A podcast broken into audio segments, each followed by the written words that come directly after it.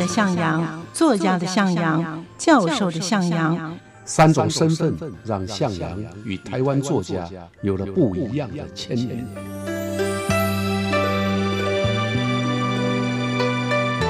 听向阳与徐凡谈他的作家朋友们在写作这条路上，生命与创作如何交织出最灿烂的光芒。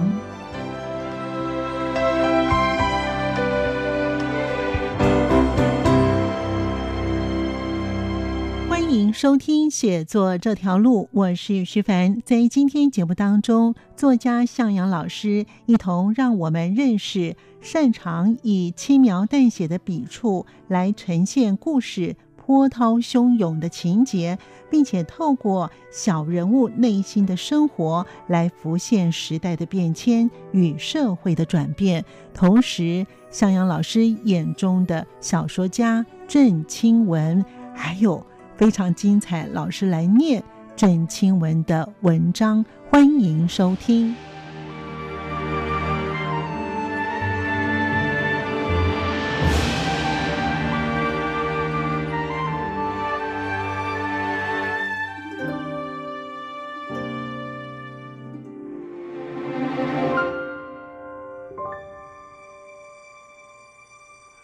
时间的经过。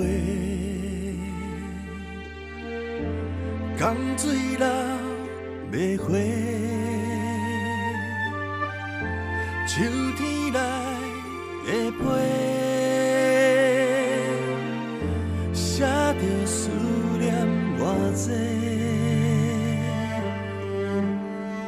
所有美丽慢慢的离开，永远不变是我的真心。所有灿烂换来的空虚，无声无息地伫咧身边。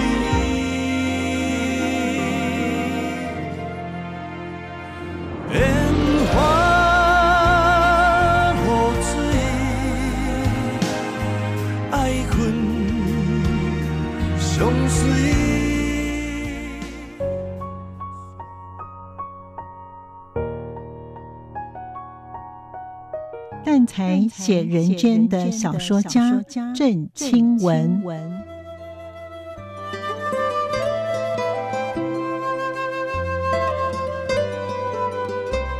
那郑清文老师写的这篇小说呢，他并不是要去指责曾吉祥，而是要从人性的深层面去探讨。那这里面可以看得到郑清文。先生的人格啊，他有一个悲天悯人的那个特质。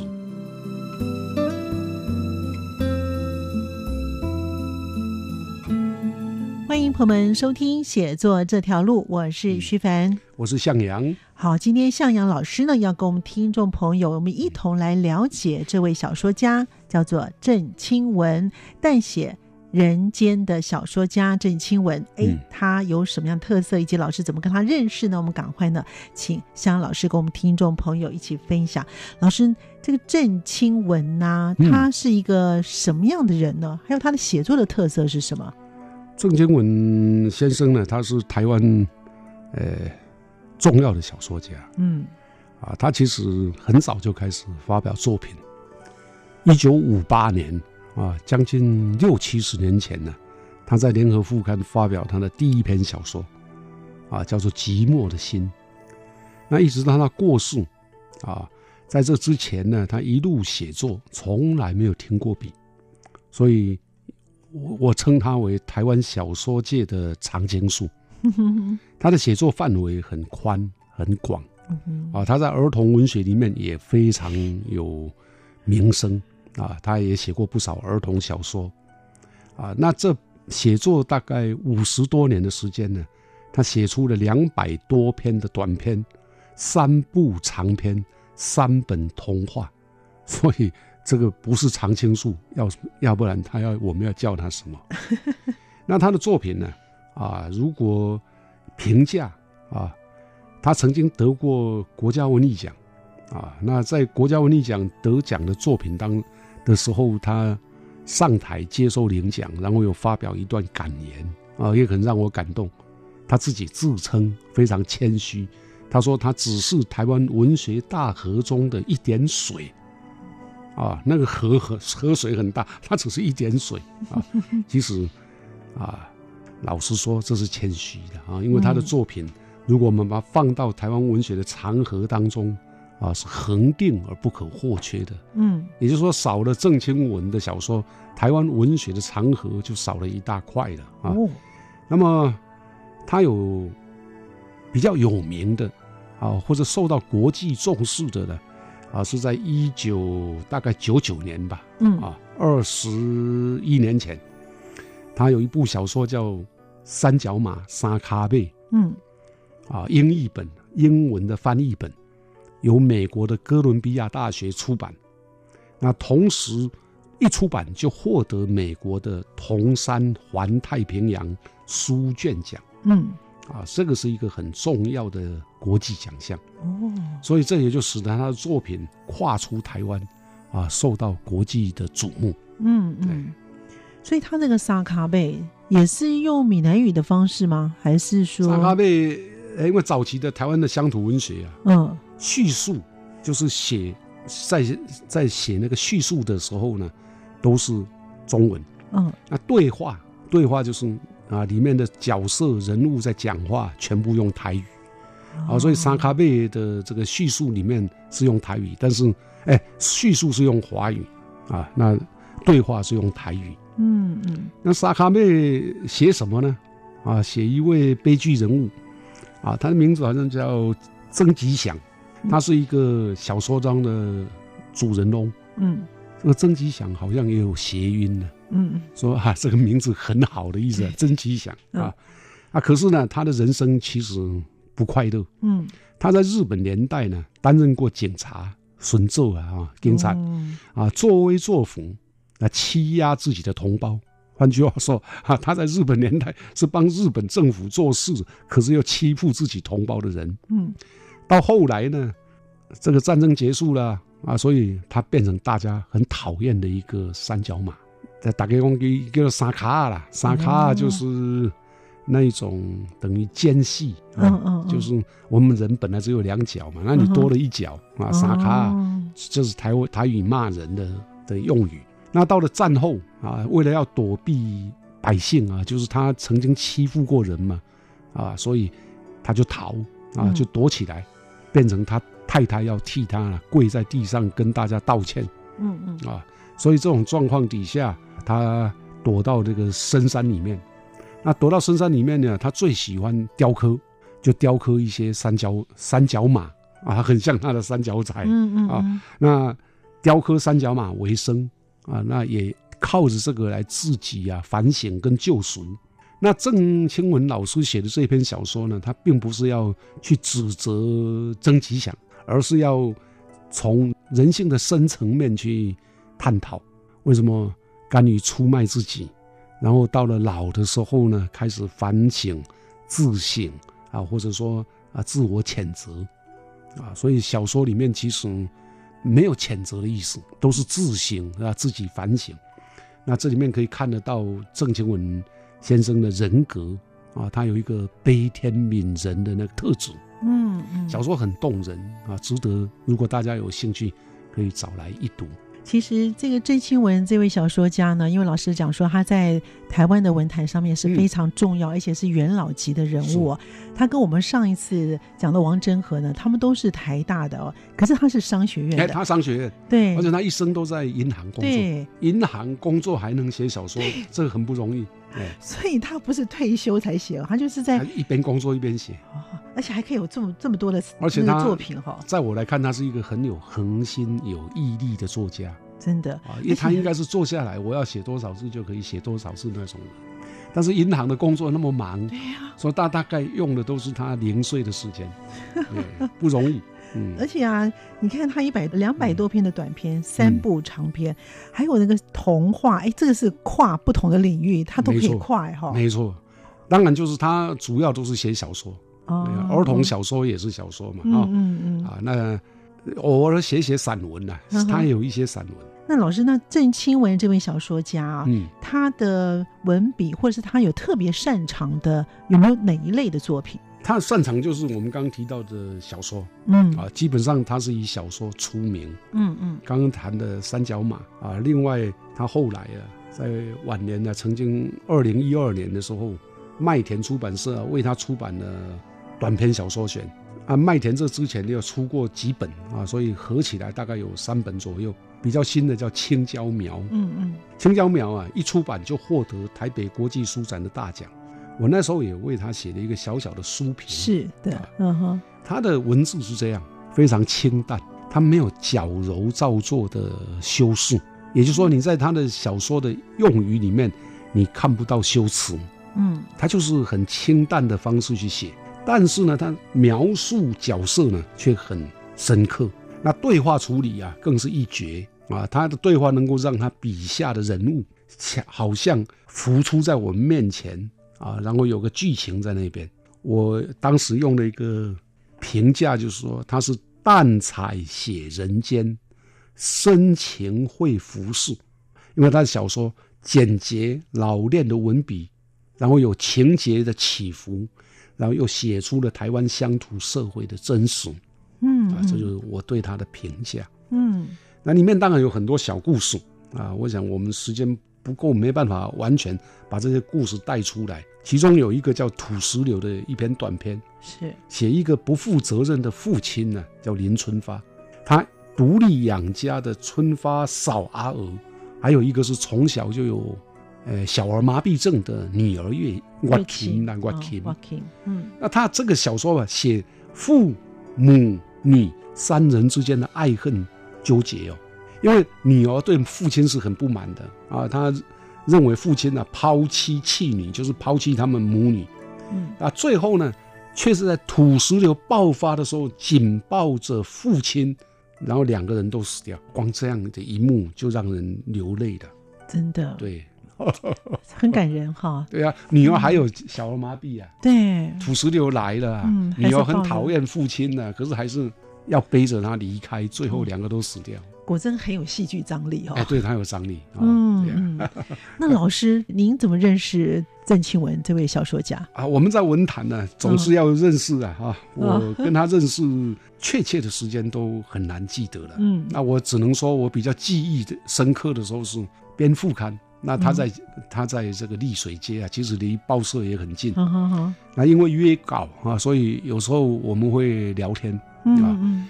那一九八零年代初期啊，刚好是乡土文学论战刚过，是啊，台湾的文坛呢开始有一股对自己作家啊，或者说乡土的那个期望出现。嗯啊，所以有几次。我跟他谈到说，到底是乡土文学呢，还是本土文学呢？啊，那他总是说啊，没想下这，不要想那么多，我们要写就对了。哦哦哦。那他对我在《智利晚报》编的副刊呢，也非常鼓励啊，因为他每个下午都会，他家有《智利晚报》啊，每个下午都一定看。晚报就是下午会送到家里的。嗯。啊，我就问他啊，另外我还有一次问过他，就说我们写小说啊，或者写散文。那你的作品里面都有一些台湾的特质，对。那你我我也会这样继续写啊。他说我如果不继续写，我我就什么也没有了。哦，所以与其埋怨啊，或者与与其在那边悲伤浩叹啊，说我们被打压，那不如你就写写出一个成绩来。我想大概我对他的印象深刻的是有有这一些。嗯。那有一次呢，我也曾经请他说。哎，你当时有没有一些记忆？比如说我编日记啊，作家日记三六五，我要请他说啊，你帮我写一篇日记吧。嗯啊，那他也寄来了。嗯嗯啊，他记得叫做吴浊流先生真实的一面。那这个标题呢有点耸动，因为吴浊流先生呢是台湾文艺的创办人。对对，还有他还有一个你们的奖项嘛？对，我也得过他的吴浊流奖。对。郑老师写这个叫做真实的一面，我们通常都说啊，那他一定是虚伪了啊，所以才有真实的一面啊。可是实际上呢，他写的是他在担任帮吴浊流先生编台湾文艺的时候啊，他当编辑的助理的时候所见所闻。嗯嗯，这里面其实有提到啊，吴浊流先生告诉他啊，说有一个什么有些是西，所谓西就是说有谁是国民党派来的那个 spy 的意思。哦，啊啊是情治人员的意思，嗯嗯，所以这是比较属于内幕的。但是我想我也没有问他到底是谁啊，这个在白色恐怖年代经常有的啊，有时候政府或者情治单位会派某些人到某些敏感的杂志，包括报社啊，包括像《智利晚报》这样的报社，你的里面的工作人员有可能就是警总或者调查局派派去的，广播电台一样有啊。对，那广播电台有的是比较明确的，比如说我是军中的广播电台，那当然军中就一定是军人嘛，对不对？对。那有的是民间的，一样有时候会安排。嗯，所以在那个年代都还是会有参差一些了哈，因为大家也都不晓得了。没错。嗯，好，那其实老师有谈到说呢，他的擅长的文笔呢是以平淡的表现啊，还有呢，他可以把人性的深层的结构给描绘出来哦。无限的爱向全世界传开。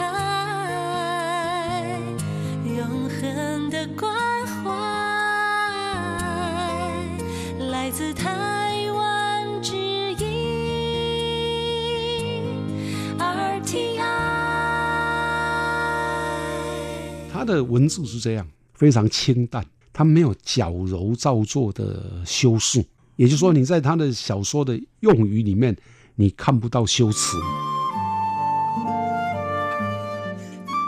我当时用了一个。评价就是说，他是淡彩写人间，深情绘浮世，因为他的小说简洁老练的文笔，然后有情节的起伏，然后又写出了台湾乡土社会的真实。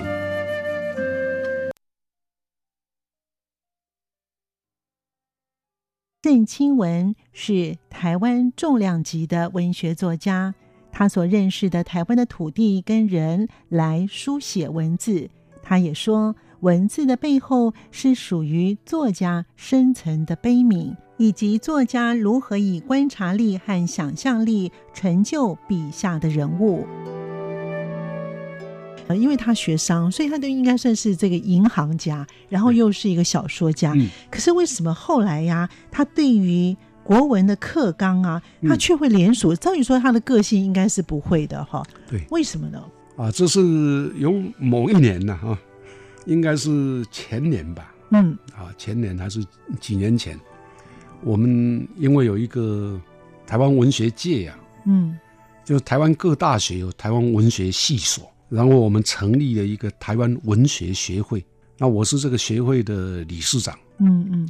那我们那个时候为了要推动课纲的改革，嗯，啊，曾经希望说教育部把课纲当中的现代文学的比例要增加，当然这个相对的要减少古典文学的比例。那我要找人连署来支持，嗯嗯，我当然会找一些作家啊。那郑清文老师其实他从来不管这些琐事的，啊，因为他的个性就是一个温和的人。那我我想啊，反正就尝试着看看，问他能不能帮我签个名。嗯嗯。哎，结果他很爽快的答应了，很爽快。这是他可能是他一生第一次签这种比较具有公共议题或者政治性议题的这种联署。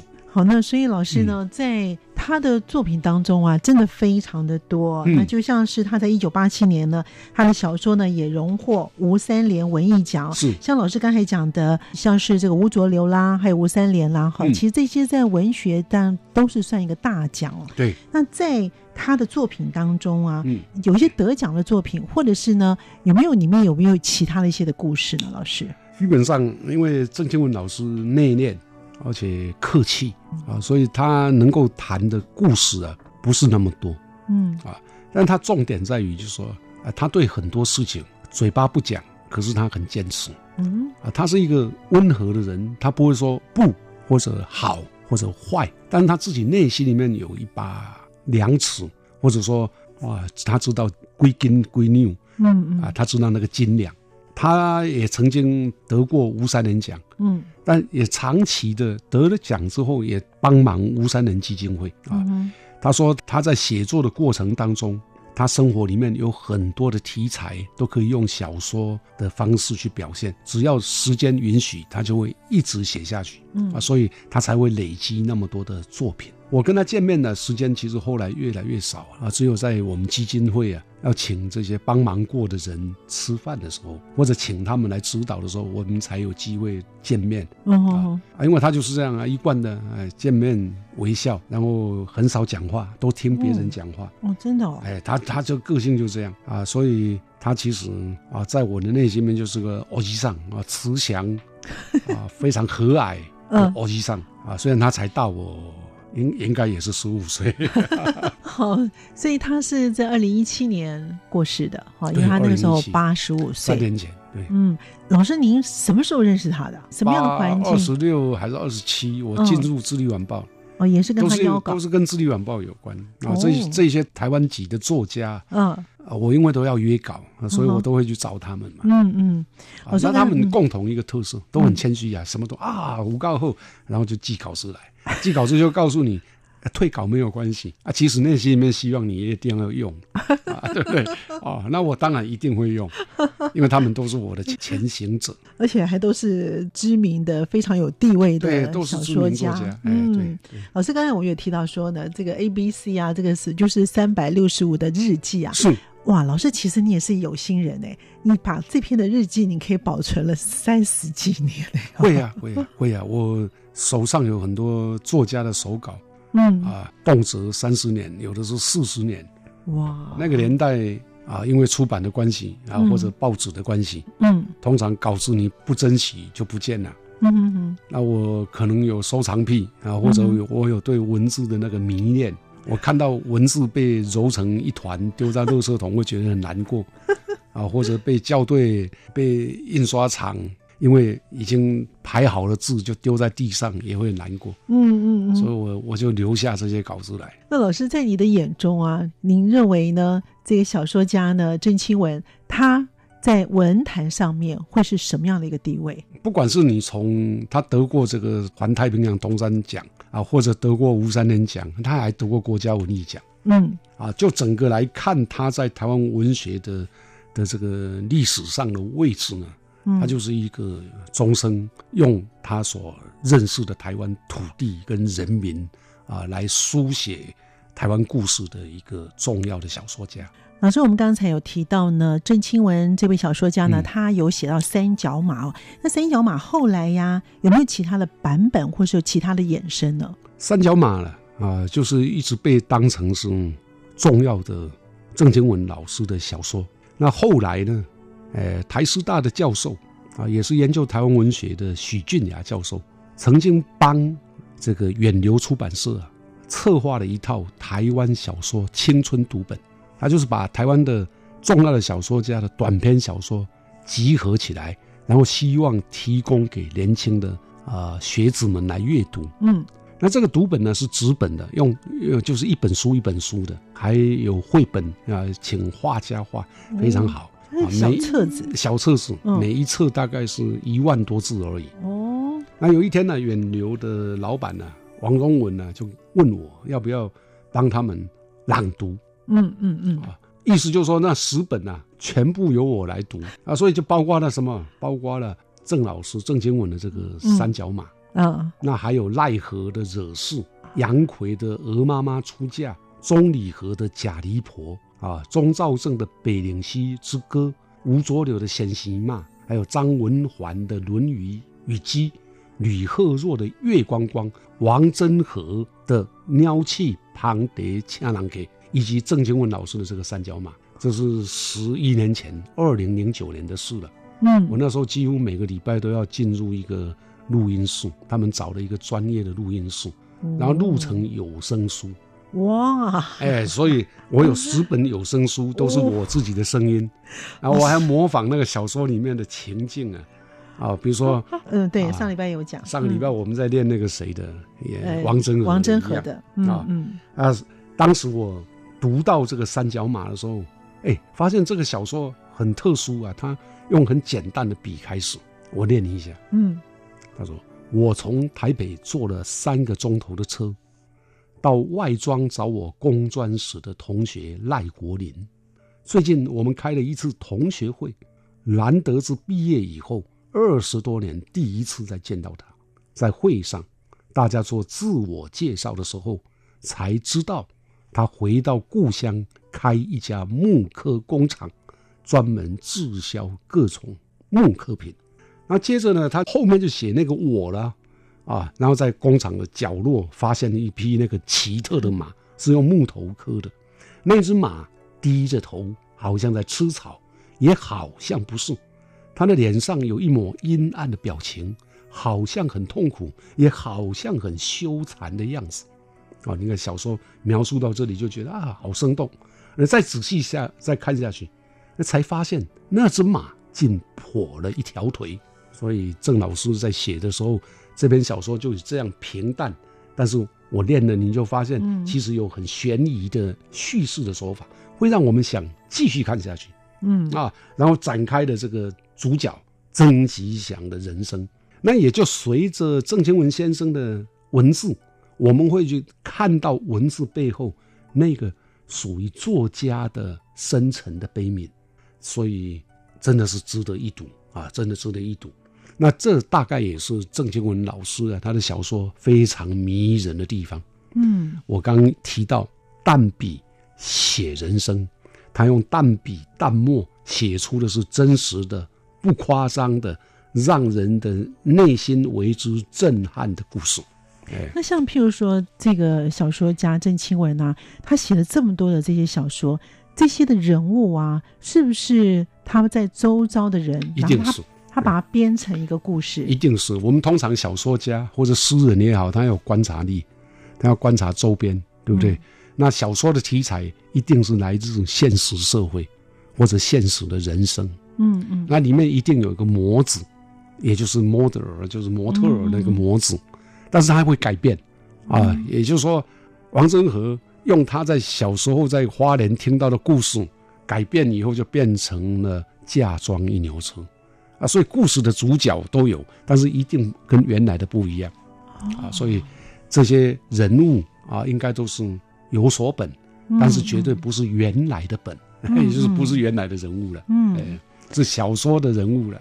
哇，这些小说家哈，除了丰富的想象力之外哦，他们还有一个非常有。锐利的笔，而且他们必须呢，想象力跟观察力。像像李阳，李阳写这个杀夫哦，他把主角放在鹿港，其实他是上海申报的一则小新闻。他看了之后，他自己就把它编了这样的故事，然后他把场景挪到鹿港。所以呢，作家就是他们有想到要说什么样的故事，是哦，他们说的不是单一的特定的人的故事，他说的就是人的故事。对，有没有小说家他可能会自己比较偏向他想要刻画在人生的，像譬如说比较低中低对，有的小说关注低阶级的人物，有的小说关注女性的议题，对，有的小说关心历史，嗯，每个小说家都有不一样的表现。特色。好，所以呢，老师把这个提笔呢就下了郑清文这样小说家的。淡彩写人间，写人间的小说家。是是哇，真的是淡彩写人间，就淡淡的，可是你都有脑筋都有画面啊。我们今天呢非常开心，请由作家向阳老师呢，让我们一起认识了这位呢常青树的小说家郑清文。谢谢向阳老师，也谢谢听众朋友的收听，我们下次见喽，拜拜。今天在节目当中，作家向阳老师与我们一起了解了小说家郑清文他的写作一贯秉持着文学是生活、是艺术、是思想的创作理念，重视小说内容的现实性、艺术性以及思想性。感谢您的收听，我们下次见。时间偷偷过去，喘一口气。往事亲像昨日。